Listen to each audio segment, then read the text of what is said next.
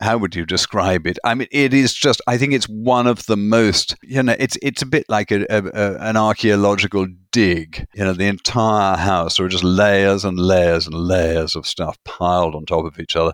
You know, there's a sort of fascination to it, just that you are you are literally walking through history and and and it is incredibly lively. It's not one of the you know it, so many houses are, are, are, built at one moment, furnished at one moment, decorated at one moment, and then they but then they've generally been put back to a specific historical moment, and they look terribly sort of fresh and newly done. And where, whereas this house is is is just it's any number of different historic epochs all piled into one extraordinary thing that, that really isn't a house. It's like it's like an Oxford College or something. Hi, I'm Dan Rubinstein, and this is The Grand Tourist. I've been a design journalist for nearly 20 years, and this is my personalized guided tour through the worlds of fashion, art, architecture, food, and travel, all the elements of a well lived life. My guest today isn't a singular personality, but a place that has personality in spades Knole. Located on 1,000 acres in Kent, southeast England, Knole is an architectural gem unlike any other. In the 15th century, the archbishops of Canterbury remodeled an earlier home in the Jacobean style. Later on, Henry VIII hunted there, and from 1603 it became home to the Sackvilles, whose family has inhabited the estate for more than 400 years. After centuries of wealth and influence, the house today is filled with layers and layers of treasures from old master paintings to priceless furniture from the Stuart era. Knole's connections to the culture extend famously to the 1920s, when Virginia Woolf wrote Orlando, which features a character who is based on Virginia's lover, Vita Sackville West. More on that later. As early as the 18th century, visitors have come to Knole to gaze and admire at all of it. And in the modern post war era, the National Trust of the UK has preserved and run the estate. This magnificent home has now been documented in a new book from Rizzoli called Knole A Private View of One of Britain's Great Houses. Photographed like you would any interior in, say, the world of interiors, it was lovingly and artistically captured by interior designer Ashley Hicks, who you'll meet later in the program. But first, I speak with Robert Sackville West, 7th Baron of Sackville and the 13th generation of his family to call Knole home. I wanted to ask Lord Sackville what it was like growing up in such a place, his favorite objects found there, and if some of the rumors about a necklace belonging to Marie Antoinette are to be believed. I caught up with him from where else? Knole.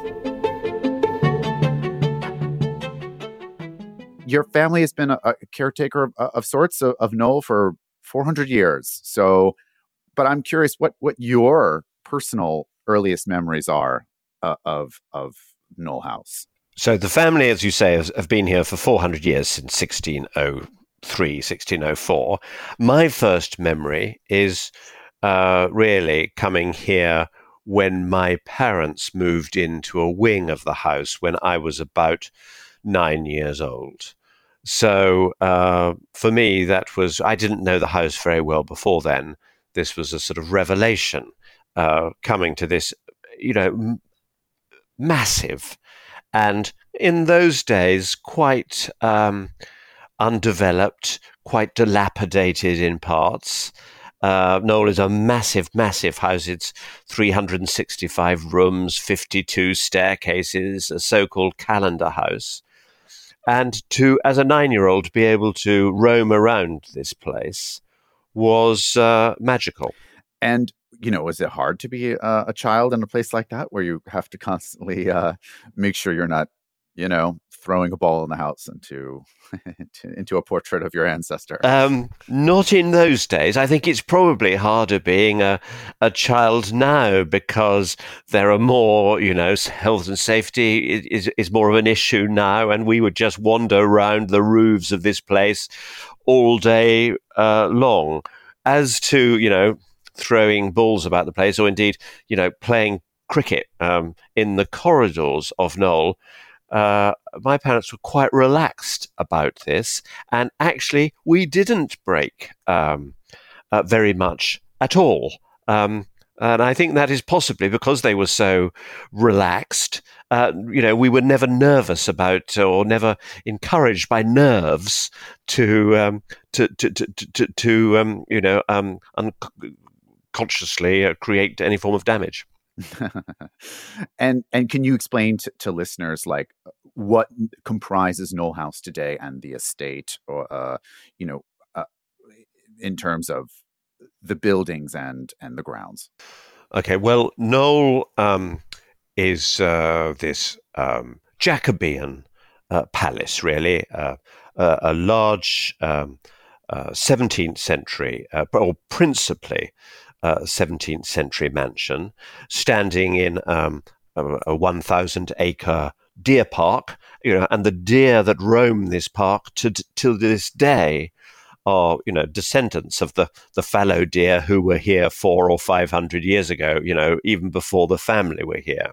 So the house sits in a park and then is surrounded by uh, an ever decreasing um, uh, estate of um, some farmland, some uh, cottages, some um, uh, properties on the uh, periphery. But Knole, actually, since 1946, has been owned by um, the uh, National Trust, this charitable organization uh, which cares for hundreds of properties and uh, landscapes in uh, England who and who have been absolutely instrumental in uh, saving and maintaining this house, but in recognition of the gift in 1946 by the family of the house to the National Trust, the family were allowed to um, uh, have a lease on large areas of the house, and that's where um, I and my family now live. Ah, and what sort of uh, proportion is sort of your element of it versus the sort of public areas? Uh, I should think the bits that are still uh, within, as it were, the family lease account for maybe um, um, a half, perhaps, of the uh, total surface area. But the area of Knole is absolutely uh, uh, massive. So actually, the bit of Knole that is opened, the proportion of Knole that is actually opened to to visitors, and it's quite a long tour, even as it is, is probably around, I should think, a quarter of the total surface area. There's also quite considerable grounds, and there's also a deer park that with. Uh, tell me a little bit about this deer park, which I think it's a lovely way to kind of connect with the history of uh, of of Knole and, and how it sort of began. Well, before um, uh, Knole came into the hands of the Sackville family, that's my family, um, it was it really began uh, in the 15th century as an archbishop's palace. It was owned, Knole, then by the archbishops of Canterbury as their private uh, house and estate in the country, and it was halfway between um, Canterbury, where the cathedral is, and Lambeth Palace, which was the, the house of the or the seat of the archbishops of Canterbury in London. So halfway between there. So six archbishops of Canterbury lived and enjoyed uh, Knole as a country estate between about 1450 and 1530. And it was they who were very keen, as archbishops were in those days, because they were pretty worldly people, they were very keen on hunting. And so they introduced the deer hunting, which was popular in the sort of 15th century, to the park um, at Knole. So the deer were then uh, uh, there uh, to be hunted, and obviously nowadays they are simply there to be uh, not to be hunted, but to be uh, enjoyed and to look beautiful. My gosh. Um, uh, how, do, do you know how many how many are there in the estate? Um, the uh, at the moment, I do know because we had a, a, a, sort of informal count last week, and there are about 400 and uh, 450, and there's an, and that is a relatively high number because the deer, the fawns, are born in May June, so it's a relatively high number at the moment, with because that accounts for all the the uh, the fawns, and it will the sort of optimum number for the park is probably about 350, 400. Before we return to the program, a word from our sponsor, Janus et Cie. In the world of design, an appreciation of the outdoors is more important in our lives than ever before. Enter Janus et Cie. As a leader in outdoor furniture for more than 40 years, the brand combines unparalleled levels of craft and engineering to create works by the world's best designers and architects. From Andre Fu and Gabellini Sheppard to Piero Lissoni. But beyond the incredible products and designs, Janus et Cie provides a level of service and expertise that's always best in class. Janus et Cie's Kyoto Alu collection balances the past and present, drawing its name and inspiration from Kyoto, Japan. Each piece resembles bamboo furniture, but is instead made from a lightweight powder coated aluminum with hand woven Janus fiber, a proprietary material designed to withstand the elements. The line, which includes rounded armchairs, sofas, ottomans, and side tables, features generous proportions and distinctive patterns that are elevated by luxuriously plush cushions. The eye catching pieces come in a bright limestone and a dark lava and suit almost any mood for any outdoor space. Mai Tai, anyone? To create a unique outdoor living space that passes the test of time, make an appointment at your local Janus et Cie showroom or visit janusetcie.com. That's J A N U S E T C I E dot com.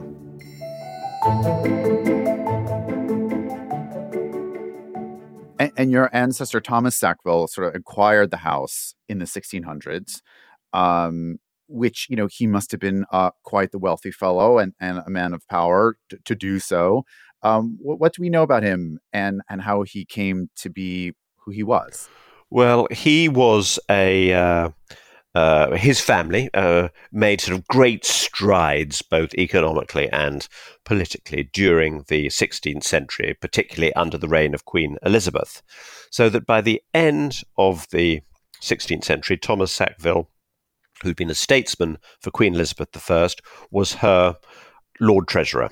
Uh, the Lord Treasurer is the sort of head financial chief financial officer of the of the country as it was in those days. So he was wealthy in his own right. He had estates, he had uh, uh, small businesses, and so on. But he also uh, controlled the finances of the country. And in those days, if you controlled the finances of the country, you through commissions and bribes and goodness knows what, you made yourself a very wealthy man. And so he was probably one of the top 10 wealthy um, nobleman in the early 17th century. And he acquired Knole really to sort of show off and celebrate his success and his wealth. And that's what he wanted Knole to say for him.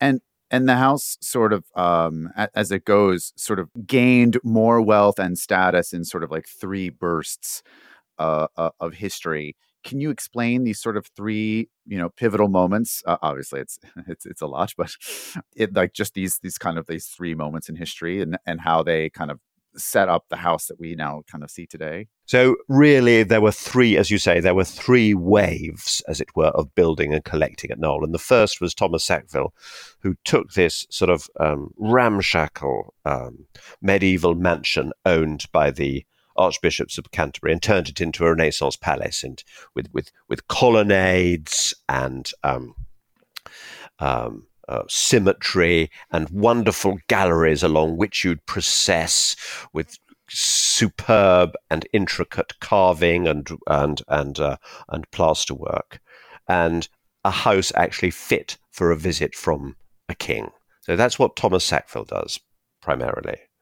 About a hundred years later, uh, one of his descendants, again, the royal um, uh, connection uh, pays off because um, Charles Sackville, uh, the sixth Earl of Dorset, is Lord Chamberlain to uh, King Charles the um, second, and then to King William the third. And one of the perquisites, that sort of rewards, perks of office as Lord Chamberlain, is you could dispose of all the royal furniture from the royal palaces when it was thought to be out of date or shabby. Mm.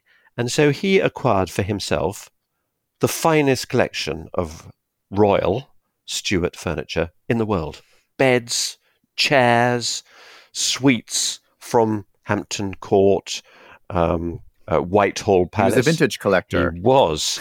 and, you know, this is now an absolutely extraordinary. Knole is probably is unique for its collection of Royal Stuart furniture. So that's what he did for Knole. And then about a hundred years after that, um, uh, John Frederick Sackville, who the third Duke of Dorset, uh, uh late 18th century sort of um, grand seigneur goes on grand tour to, to Europe, particularly Italy, and acquires um, uh, wonderful old masters, and he commissions uh, portraitists of the day like Joshua Reynolds or um, uh, Thomas Gainsborough, uh, wonderful late 18th century portraits as well as the old masters. So there are these three principal um, uh, waves at Knole the building by Thomas Sackville or rebuilding, and then two waves of collecting. From the uh, John Frederick Sackville, the, the person who went on the the grand tour. Is there? A, uh, I'm curious if there was a, a famous. Uh, is there a piece of his that he acquired that is your one of maybe a personal favorite of yours? Uh, there probably is. In that, I mean, this is. I'm not talking about a particularly uh, valuable piece necessarily, but there is, when you go to Knole and you go into the Great Hall, which is one of Thomas Sackville's um, uh, reconstructions, magnificent, carved, uh, uh early 17th century screen, lovely uh, plasterwork ceiling. But at the foot of the great staircase, just after that, there is a, a statue of, of a naked, reclining woman and that woman is um, uh, Giovanna Baccelli, who was an Italian ballerina who was the mistress of the third Duke, who we've been talking about, and who lived at Knole for five years or so in the 1780s, and they had an illegitimate son together. And she uh, is a sort of, uh, has always been a figure of great sort of uh, interest and, as it were, romance uh, at Knole. It's a wonderful um, uh, sculpture, which was actually off when when the third Duke settles down. Uh, to respectability and marries an heiress, as they all did. His mistress, Giovanna Baccelli, is pensioned off, and this statue that you now see at the foot of the great stairs was for a hundred years consigned to the attics where it gathered dust until an, a subsequent generation decided that she should in some way be rehabilitated. Ah, I see. So the the, the quite uh, nude, uh, reclining marble did not it, today it's under the grand staircase essentially, or it's right in front of it. It has been, and has been perhaps for the past hundred years. In the intervening hundred years, the Victorian era, and certainly when the third Duke's wife was around, obviously the former mistress gets packed off to the uh, to the dusty attics. Uh, okay. All right. Well, at least uh, we know the wife had a little bit of power in the house, because um, it, it is it is does not seem to me something that I would normally associate with an English, you know, manor house or something uh, something of that. It's quite Italian and quite sort of uh, alluring, and you know, sort of her backside is there and it's it's very very sexy and absolutely uh, and, and, it's beautiful i mean it's amazing but um uh it definitely has the kind of vibe of, you know, this is my mistress. exactly.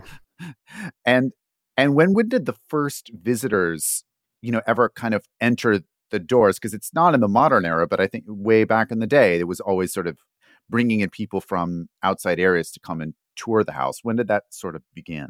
Well, I think that even in the sort of um, uh, late 18th century, um, you know, so-called gentlefolk could ask and and uh, whether somebody was around or whether they could have permission from the housekeeper to sh- to, to be shown round Knole. You know, and in you know Jane Austen novels, they're always doing that sort of thing.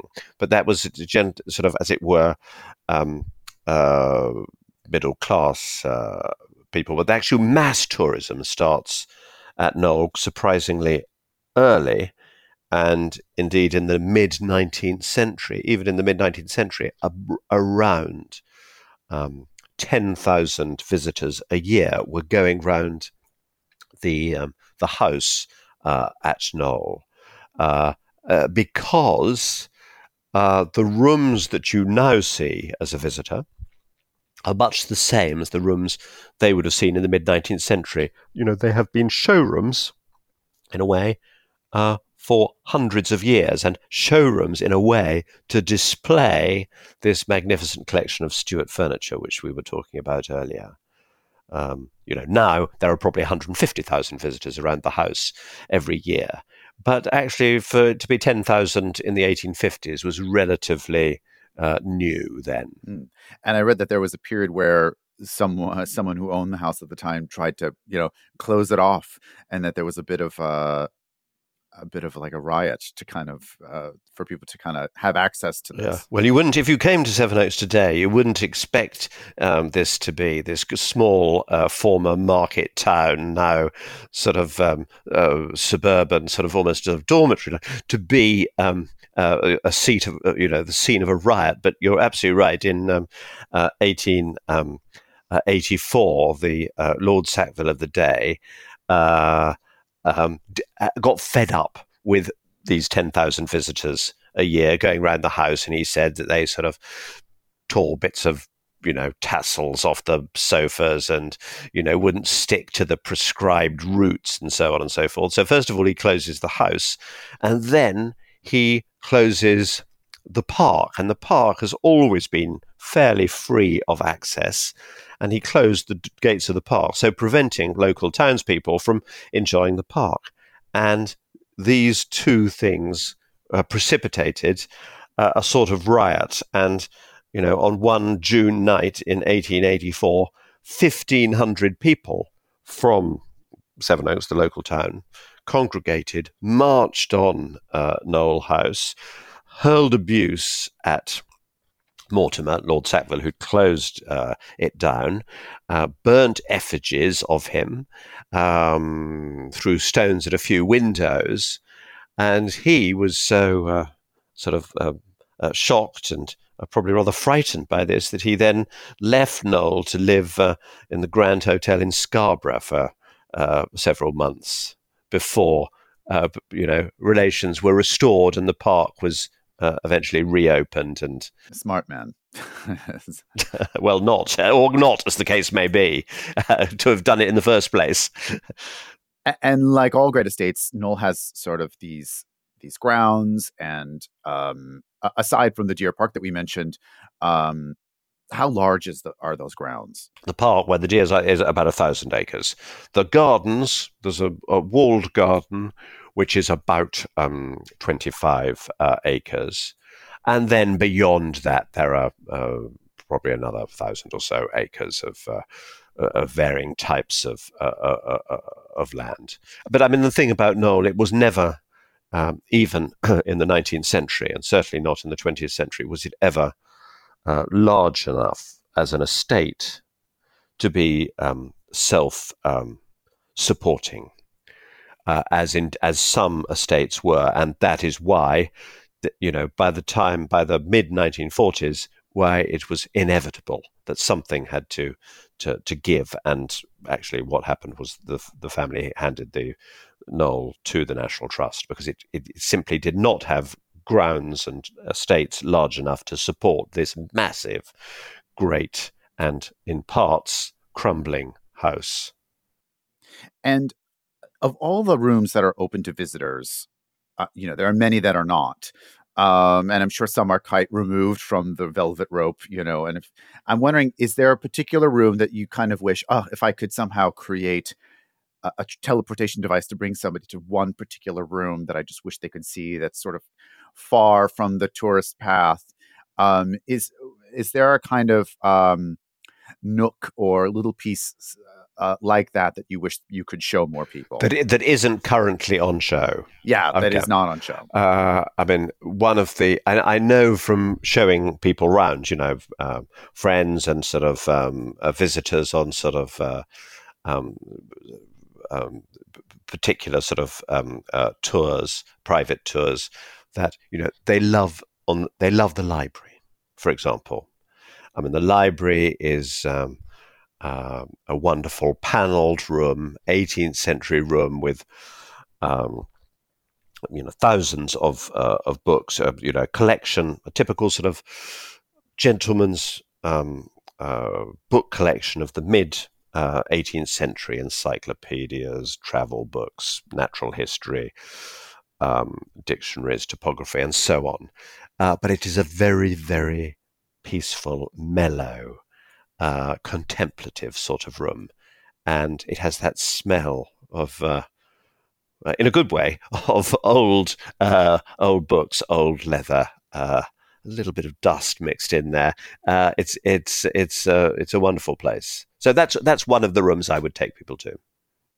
And is there uh, is there someone who particularly built out that library, in or is it added on over time? Um, I think that um, the the core of the library was probably acquired around the time that the library was fitted out in the mid 18th century, and therefore it reflects the t- typical taste of a, of, the, of that type of connoisseur in the mid um, 18th century. But there are obviously books from before and from afterwards that were acquired um, subsequently.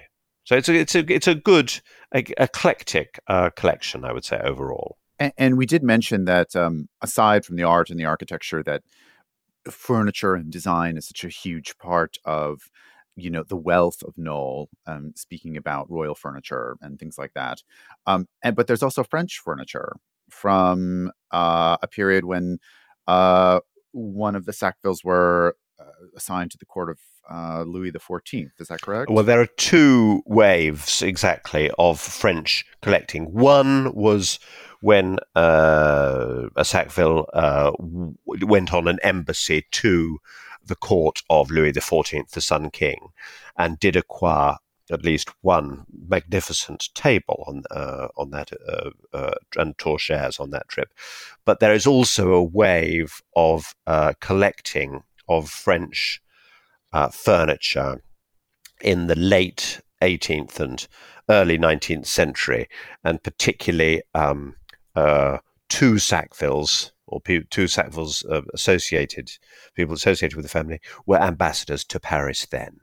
So the third duke, the third duke who we've talked about, whose mistress was La Baccelli, he was ambassador to Paris. In fact, uh, just before the or at the time of the French Revolution, and he collected, you know, a lot of Sèvres porcelain, quite a lot of um, uh, furniture as well, and his successor at Knole also acquired a lot of Boulle, sort of marquetry um, uh, furniture, wonderful Boulle clocks. So there are some superb pieces of late sort of ancien regime um, uh, French um, decorative examples of French decorative arts at that time uh, uh at Knole, as there are actually quite a lot of houses of that type in England. It was very, very fashionable French, French the taste for French things at that time. Knole is perhaps one of those historic homes that probably hasn't gotten too much attention lately, um, which is one of the great reasons to read this book. What would you attribute that to? I, I think that um, I think Knole got a oddly actually got a lot of exposure in the 1920s.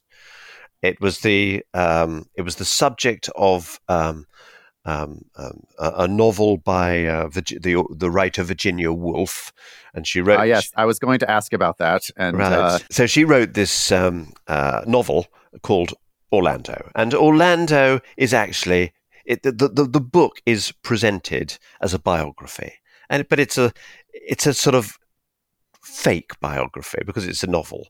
But Orlando is this character who lives uh, over the course of 400 years and changes sex and changes uh, career and is in fact um, uh, Virginia Woolf's uh, portrayal of her former lover, Virginia uh, Vita Sackville West.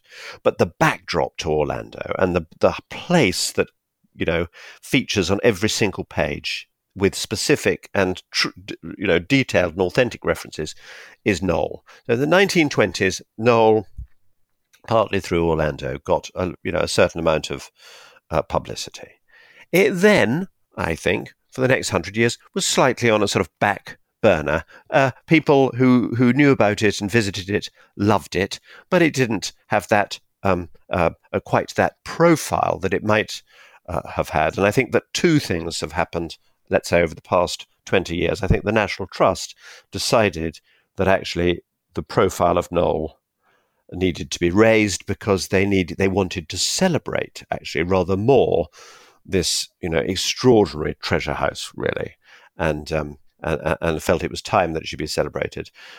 And I think that actually partly is, is, is, is sort of good timing for this book because what has been lacked before is, I mean, this this book is you know very very big, has these very sumptuous uh, photographs, and so I think this is the the first time that uh, you know an illustrated book of this size and scale has been published. So I hope that people, you know, and particularly people who perhaps who can't visit Knole, might get some uh, sort of um, um, be able to appreciate at a distance then something of the character of the place from from the book.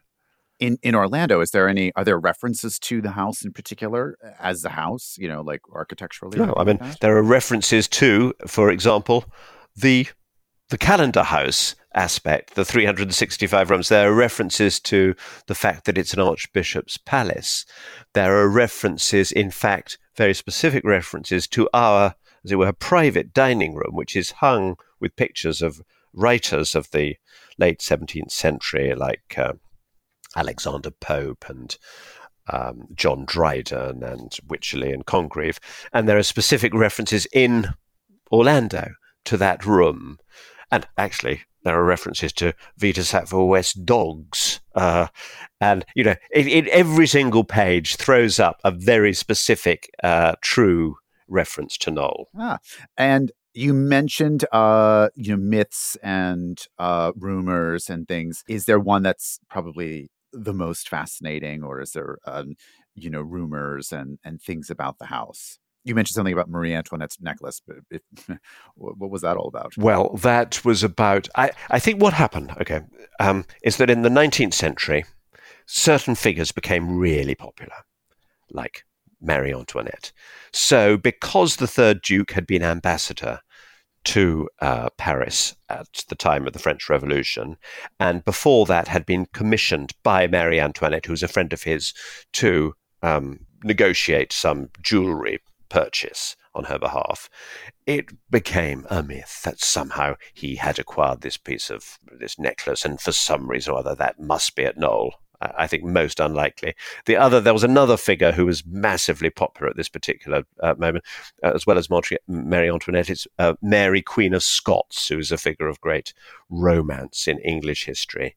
And there is actually at Knole this wonderful Calvary scene in the chapel, wooden carved Calvary scene, which it is said was given by Mary, Queen of Scots, to Thomas Sackville and the reason she gave it to him, it is said, is because he had been deputed to go to Fotheringay Castle, where Mary Queen of Scots was under house arrest, uh, had been mm-hmm. imprisoned by her cousin Queen Elizabeth because Elizabeth thought she was a threat to the throne. And so Thomas Sackville has to go to Fotheringay Castle to break the news to Mary Queen of Scots that she had been sentenced to death. And apparently he did so with such sort of tact, tact and sympathy and understanding that Mary Queen of Scots gave the bearer of this particularly bad news a this Calvary scene, which is now in the chapel. Now, oh, is God. this who knows whether that, that it, it's totally plausible in that he did Thomas Hatfield did go to Fotheringay Castle, he did break the news of her death, and this Calvary scene is of that date. But whether she gave it to him or not, who can say? And with this book, and we'll be speaking with uh, Ashley Hicks pretty soon, what would you want people to really understand about Knole when they put it down? Well, I think the, the, the, the really new thing about the book basically. And what's so good about it is Ashley's pictures, you know, because that is what, you know, th- th- a lot has been written about Knole, but actually Knole has not been um, photographed, illuminated so well before. So actually, I think that that's what uh, I would expect and you know hope people to be blown away by is the sheer sort of um, um, sumptuousness of the of the photographs. But I hope that they would then be drawn as a result of those photographs into reading the you know the introductions, the captions, the story that actually does thread throughout the book. So I hope that at the that that, that if they were to do that, and if they were to read it in any way and look at the photos in any way um, uh, continuously throughout the book, they would come away feeling that they had had a, you know, a terrific visit, as it were, or the second best thing to a visit to Knole. Before we return to the program, a word from our sponsor, Duravit. Founded in 1817 in Germany's Black Forest, Duravit is the international authority on design driven bathrooms. The company collaborates with leading designers from around the globe to create spaces that enhance your quality of life. One of the brand's daring visionaries is none other than rock star designer and former guest of this very podcast, Philippe Starck. The outspoken Frenchman's latest for Duravit is the White Tulip Collection. Inspired by the elegant shape of the flower in full bloom, the line contains everything you need to create your own Starck designed domestic oasis, from wash basins and tubs to furniture. The White Tulip collection has various finishes, wood options, and a circular chrome handle as an eye catching option that's oh so stark. And if this grand tourist had the space, he wouldn't hesitate to install his favorite element of the collection the freestanding and perfectly round bathtub that can transform any bathroom into a nature inspired spa. For more information on Duravit or to find your local distributor, visit www.duravit.us or call 888 Duravit.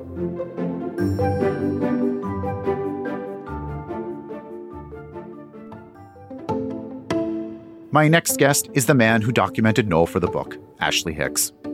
Although it feels odd to simply call him a photographer. Yes, he has a few books to his name, including one from 2018 on Buckingham Palace. But Ashley is first and foremost an accomplished interior designer of the highest order. And along with his family, keeper of his father's legacy, who is an absolute British decorating legend, the late David Hicks. Combining a keen sense of wit, fantastic taste, and a sense of adventure, he's the perfect person to bring Knole to life.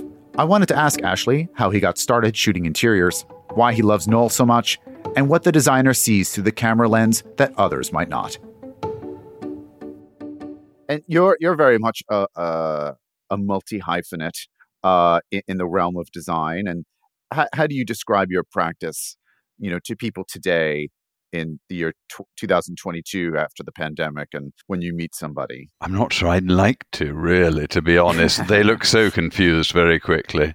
Um, really? Yes. I mean, to be to be uh, to be honest, you know, I'm what my, my father would have referred to as a jack of all trades and a master of none, and um, yeah, it couldn't be more true than, than than about me, honestly, because I sort of try to do too many different things, and I'm sure I do them all frightfully badly. Um, but uh, but but there we are. The, the thing is that I, I didn't really enjoy working with people. I like working on my own, so I don't like to have you know I, I am not the sort of interior designer who has a huge office and you know studio of people. You know, once upon a time I used to employ people, and they used to always come and and say really irritating things like, "What do we do now?" which would drive me nuts because I just wanted to get on with doing my own stuff. I didn't want to be nannying them and telling them what to do and, and they always did everything terribly badly. I thought, you know. Um, so uh, I'm incapable of delegating. So I've, I've, managed by the age of 59, which I am now, I'm a very old man, I, have managed to work out uh, so many different ways of doing stuff entirely alone that that I have all these things that just sort of come at me, you know, weird, bizarre things like you know the, the, this morning I was you know writing writing bits of text to go with some whiskey bottles bizarrely can you believe such a thing mm. and uh, you know David Hicks whiskey hello and then ah. and then I was doing you know uh, uh, uh, when I, we finish this I have to go to the studio and finish up doing wall decorations for a sale at Sotheby's in Paris to you know a, a, a Mongiardino originally house, the contents being sold. And so they've asked me to do an updated Mongiardino decoration for the walls. Ah. And the, you know, oh, and I just do all these ridiculous different things. You know, I'm about to have to do it, make make a carved fur-like vanity unit for some billionaire in San Francisco. You know, it's just mad. but I enjoy it because it means, you know, I use different different sort of I, I, hesitate to say skills, but different different aspects of you know things I do um, every day more or less, and and and it makes it great fun. You know, never get bored. And, and don't have all those endless frustrations of you know people coming to you and saying what do I do now and when did you start photographing in, a, in kind of a serious way probably about six years ago something like that I remember I was somewhere and and for the first time, I noticed that you know, whoever, whatever distinguished photographer was taking the pictures of some room I'd done, I, I noticed that he wasn't using, you know, film and a medium format Hasselblad camera. He was using a digital, a digital SLR, and I thought, well, God, I'm sure I could buy one of those and do it myself.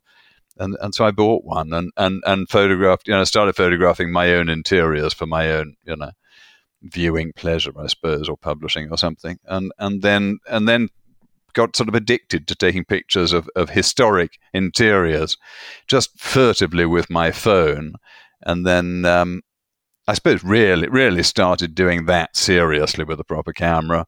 Um, because of Martina Mondadori, my lovely friend, who who you know has that Cabana magazine, and so she um, I think, asked me to take some pictures of something. I think the Soane Museum, maybe was the first thing I did for her. And so I went to the Soane Museum, which I always love, of course, and um, and and took. Was some, that your first sort of professional gig as a photographer?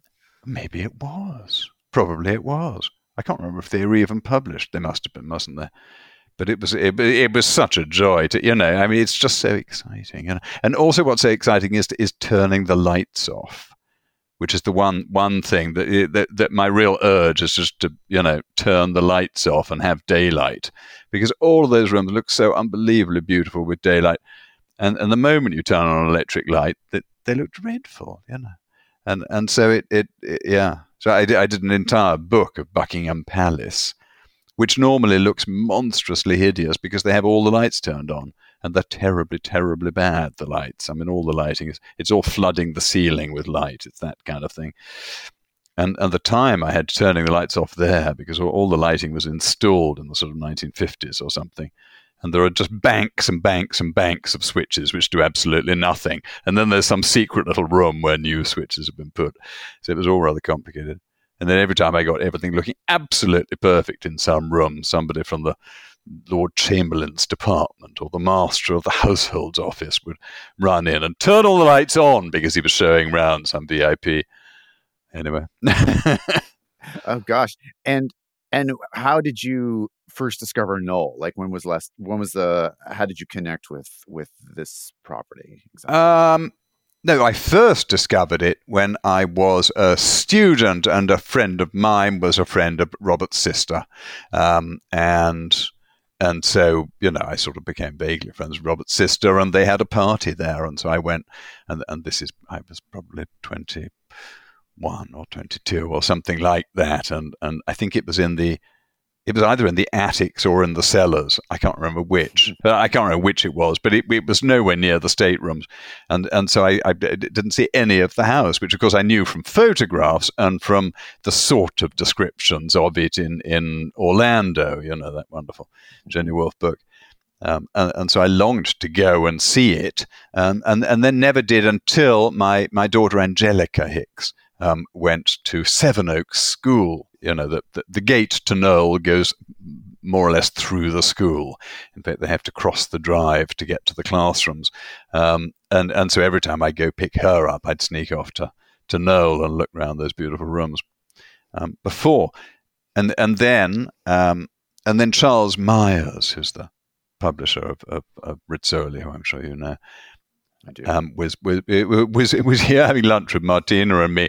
And, and he says, we're sitting the three of us, and he looks at Martina and he says to Martina, Can you think of anybody who'd be good to photograph Knole And so I sort of look at him and I look at her, and there's sort of silence for a bit. And then I say to her, Do you think that he's.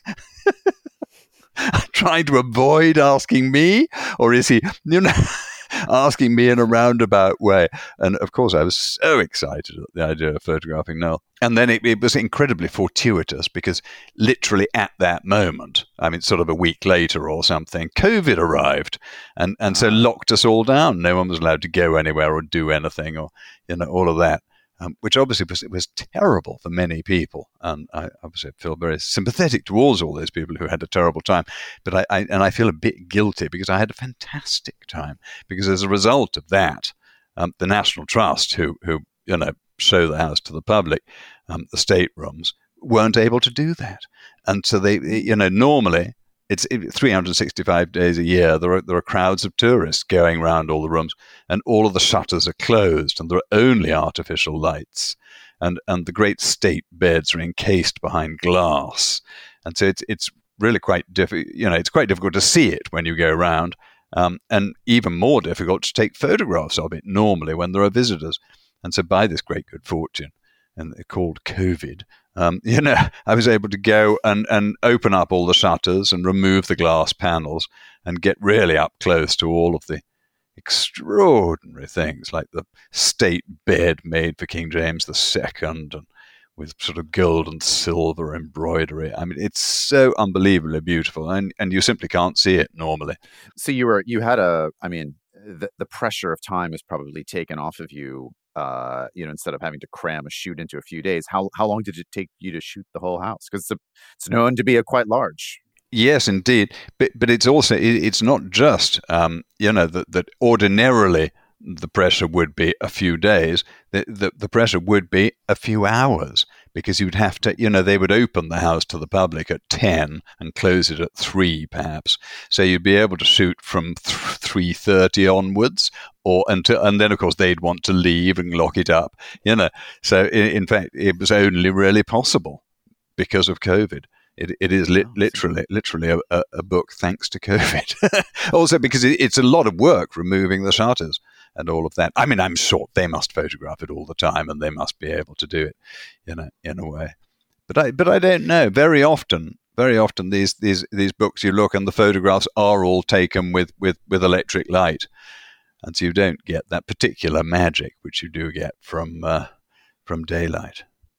And there must be some, uh, you know, there's so many uh, amazing craftsmen and techniques that kind of went into this house over the you know through their extreme wealth and o- over time things that probably couldn't be done today without uh, you know incredible expense. Is there anything as as sort of a you know as a designer where you're like oh gosh if i could import this one technique or this one is it that paneling that sort of amazing wood paneling that you wish you could the paneling easily... uh, yeah yeah the paneling is wonderful. I i wouldn't yeah, I mean, the, you know, the the thing that I relate to, as I said, was that was is the grisaille painting, which which I do myself, you know, and I do it frightfully badly, obviously, and I just copy old things, really.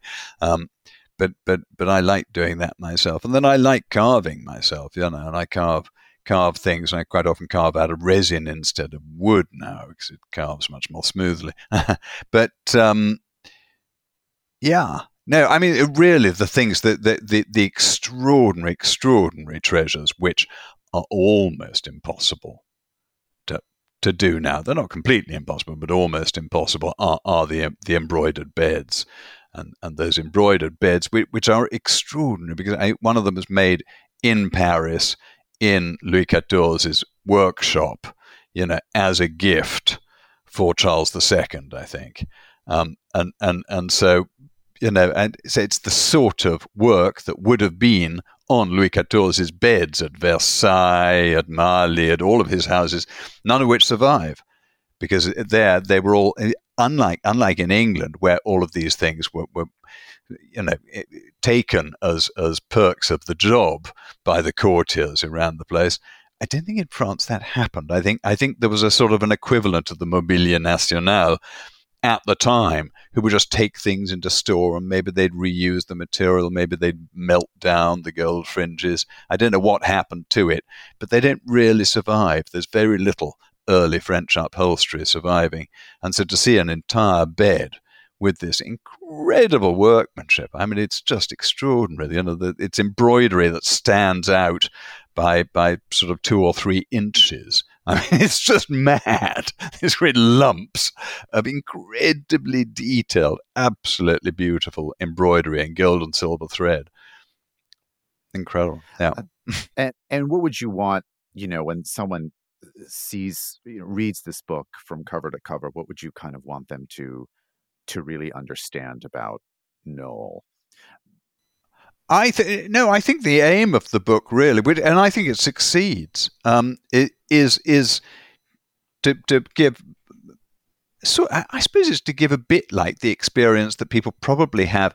I, am terrible whenever I go to see a house or an exhibition or anything, and they're always trying to thrust those headsets onto you, aren't they? You know, oh, you have to listen to the audio guide. It's free. It's free. I'm like, you know, I would pay not to have to listen to an audio guide. I want to walk around and just, you know, imagine what things are and find out for myself. I don't want to be told. Um, which is terribly pretentious of me and very stupid, I'm sure. Um, but but I just I, I, I enjoy discovering stuff on my own. Um, it, but but this book it, it probably is rather like a very good, very lengthy version of that experience where you are walking around the house and being told the history of it by the man who knows it best, who's the descendant of all of the people in the history. Um, and and I think Robert's done a fantastic job of, of telling the story of the house and the family concurrently, and and and has also done a brilliant job of, of, of putting it together with the pictures that I took. Because I just sort of roamed around and took pictures that interested me, um, and occasionally he'd send me a list saying, you know, you must get, you know, Lady Betty Germain. Her portrait is over the whatever door, you know. But but most of the time, I just I just took snaps. Um, but but he's he's managed to edit it in such a way that it, it really reads beautifully and, and, and you kind of go through the house and through the history of the house while going through the book. It, it is rather marvelous, I think. Thank you to Lord Sackville, Ashley Hicks, and everyone at Rizzoli for making this episode happen. The editor of The Grand Tourist is Stan Hall. To keep this going, please follow me on Instagram at Dan Rubinstein to learn more and sign up with your email for updates at thegrandtourist.net. And don't forget to follow The Grand Tourist on Apple Podcasts, Spotify, or wherever you like to listen, and leave us a rating or comment. Every little bit helps. Till next time.